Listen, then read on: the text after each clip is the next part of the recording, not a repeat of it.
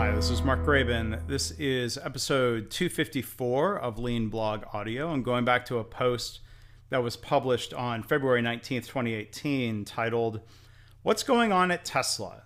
Is Elon Musk following up on employee injuries? What Elon Musk would, could, or should learn from Paul O'Neill. Now, there's a lot to admire about Elon Musk, of course. I admire his risk taking and his entrepreneurial spirit. I use PayPal a lot, which was one of his early companies, and I admire the innovation of Tesla and SpaceX. But I question how much Musk and Tesla have been willing to learn from Toyota, as I wrote about last year, last December. You can find links to that and everything else I mentioned here by going to leanblog.org slash audio 254. So I saw an article last year and never got around to blogging about it. The headline uh, from the magazine Inc. read, this email from Elon Musk to Tesla employees is a masterclass in emotional intelligence. When the going gets tough, true leaders take action. Now, I think uh, the article uh, was maybe giving him a little bit too much credit. You know, Tesla was catching flack for employee injury rates that were higher than auto industry averages. Some reports say serious injury rates were twice as bad as the rest of the industry. Last year, Musk said the company is on its way to lowering injury rates. This year, Tesla set forth a plan to become the safest auto factory in the world, in their words. Their data suggests the injury rate is lower than the days when the NUMMI plant was active in that same building. And NUMMI, of course, uh, was the joint venture between uh, Toyota and General Motors that was active uh, there in the facility that Tesla bought in Fremont, California. Uh, it said in one article in October 2017, Tesla hired Laurie Shelby from Alcoa to oversee all aspects of environment, health, and safety throughout the automaker's workforce. So I would say from Alcoa is a very good sign, and more about that later in this episode. But going back to the Inc. article, is it really the height of emotional intelligence to tell your employees that you don't want them to get hurt? You know, here's the email that Musk wrote to his employees in May 2017. It reads One more thing I meant to say. No words can express how much I care about your safety and well being. It breaks my heart when someone is injured building cars and trying their best to make Tesla successful. Going forward, I've asked that every injury be reported directly to me without exception. I'm meeting with the safety team every week and would like to meet with every injured person as soon as they are well so that I can understand from them exactly what we need to do to make it better. I will then go down to the production line to perform the same task that they perform. This is what all managers at Tesla should do as a matter of course. At Tesla, we lead from the front line, not from some safe and comfortable ivory tower. Managers must always put their team's safety above their own. So that's the end of the email. So, you know, in that email, Elon expresses how it breaks his heart when someone is injured. Well, it's one thing to feel bad, but what about the action that's mentioned in the subheadline of the Inc. piece? What's he doing? You know, Musk wrote that you know he wants every injury reported to him. He wants to meet with people after they've recovered from injuries, and you know, it's good to understand what we need to do to make it better.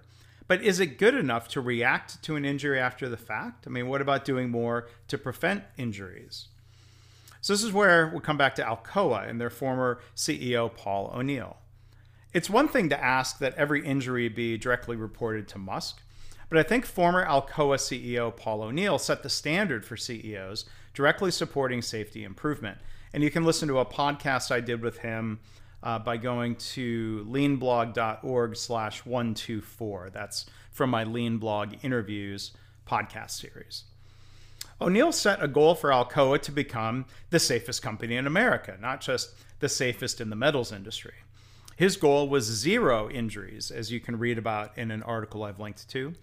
O'Neill frames this idea of zero injuries as a moral imperative, the idea that nobody should be hurt at work.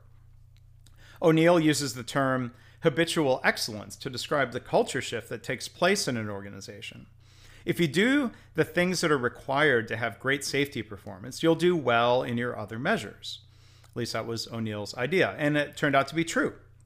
Alcoa's stock performed very well under his leadership, and I've heard Mr. O'Neill say that Wall Street analysts thought he was crazy for talking about safety and for making it such a priority. There's another article I've linked to that describes a story I've heard O'Neill tell in a speech. It says O'Neill told management, as soon as anyone in this organization identifies a condition that could cause anyone here to be hurt, I want you to fix it. So note that O'Neill wasn't saying he would react to injuries. He was encouraging everybody to react to unsafe conditions that could lead to an injury. Responding to unsafe conditions is far more proactive. That's a better way of preventing injuries, and I wish Elon Musk would take that same approach. Again, from uh, the article O'Neill said, and you should know from now on, we're not going to budget for safety at Alcoa. As soon as we identify a risk condition, it will be fixed, and I will figure out how to pay for it. Then O'Neill gave his home phone number to the hourly workers on hand, instructing them to call him if they saw any hazardous conditions that haven't been addressed. So O'Neill set the expectation that budget would never be an excuse. Giving out his home phone number sent a very strong message to his employees and managers. This is maybe a story from the days before cell phones. Now, I guess the modern day version of this story might be Elon Musk asking his employees to email him or, or DM him via Twitter. Again, from the article about O'Neill, it says a few weeks later, O'Neill received a phone call late at night. It was an hourly representative from the Tennessee plant who told O'Neill that a section of the plant's roller conveyor system was broken. The caller said that he and other hourly workers had to carry 600 pound ingots where the conveyor was broken, and the workers were terrified that they were going to get hurt. After he hung up with the worker, O'Neill called the plant manager and instructed him to fix the conveyor. Around 4 a.m., the plant manager called O'Neill to tell him that it had been repaired. At that point, word spread throughout the company that O'Neill was serious about safety. So maybe hiring the safety leader from Alcoa will help at Tesla. Now, I want to add a disclosure here. I work as a subcontractor to the healthcare consulting firm Value Capture LLC, where Paul O'Neill is non executive chairman. But back to Elon Musk. Eh, where where did Elon Musk not show emotional intelligence or respect?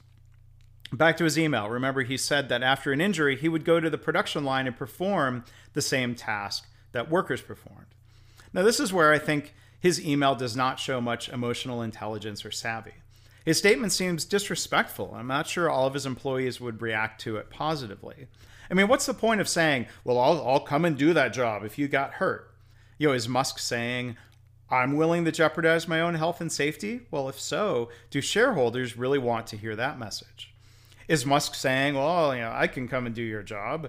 Well, if so, he doesn't seem to show much respect for the training and practice that goes into doing a job, even a repetitive assembly job. I mean, when I was an industrial engineer at General Motors in 1995, I had the chance to work the engine assembly line for an hour with the UAW worker looking over my shoulder and supervising. Now, I mean, I'm pretty clumsy running bolts into an engine wasn't a good job for me, and I really hope I didn't cause problems uh, for uh, for our customers or for downstream processes. Auto production work isn't easy. Musk's message seems dismissive of the skill and dexterity required. I mean, can anybody, just anybody, waltz in and do any job? I mean, was Musk going to get trained and certified on a particular job? So is Musk saying, I'll do the job and prove that it's not unsafe, that I'll do it and I won't get hurt. I mean, what does it prove to work a job for an hour? What if the employee injury on that job was caused by ergonomic problems that accumulated over time? What if the injury occurred at the end of a long production shift with overtime at the end of a busy week? Musk likely can't simulate or replicate that by jumping in and doing a job for a short period of time. So, has he followed through? I wonder if Musk has followed through on the commitments he made in that email. One, does he get notified of every injury? Two, has he gone and done the job, whatever that means exactly? Now, I've searched online and can't find any news stories about this. I'm guessing if he did respond to an injury by doing the job, that he would get some public relations exposure from it. I mean, he's he's been busy promoting and getting exposure from things like future product announcements, selling quote unquote flamethrowers through his uh, his other company called the Boring Company, and, and many SpaceX events. Musk doesn't shy away from media coverage. I mean, it would be good to see him get more media attention for safety improvements at Tesla. For what it's worth, I tried asking this question uh, of Musk on Tesla. I asked him if he's followed through on his promise. Is every injury being reported to him? I haven't heard back. You can ask Elon if you like. I'm not asking you to pester him, but if you want to, you know, I think if more people amplify this question, um, you can find a link to tweet uh, this question at him by going to leanblog.org slash um, audio 254. Um, I've, I've, tried to be respectful, and I, I would hope you would um, do the same if you tweet at him about employee safety and his follow up. So I'll update the post if there's a response. I've also reached out to the new EHS leader via LinkedIn, but I haven't heard back from the company. And as of uh, this recording on uh, March 12th, 2018, I haven't heard back either. So um, that's that's some of my thoughts about uh, follow-ups on on safety at Tesla. I think there are lessons here about being proactive that can be applied uh, to many settings. But I'm curious what you think. Um, if you want to comment uh, or, or, or, see the different links I've posted, um, you can go to leanblog.org slash audio 254. A couple people have commented um, that they, uh, on, on LinkedIn, and at least one comment on the blog, that maybe I'm, I'm being a little bit too harsh uh, on Elon Musk. I'm open to that possibility, but um, I, I, think these are important questions to raise. So again, you can go to leanblog.org slash audio 254. Thanks for listening.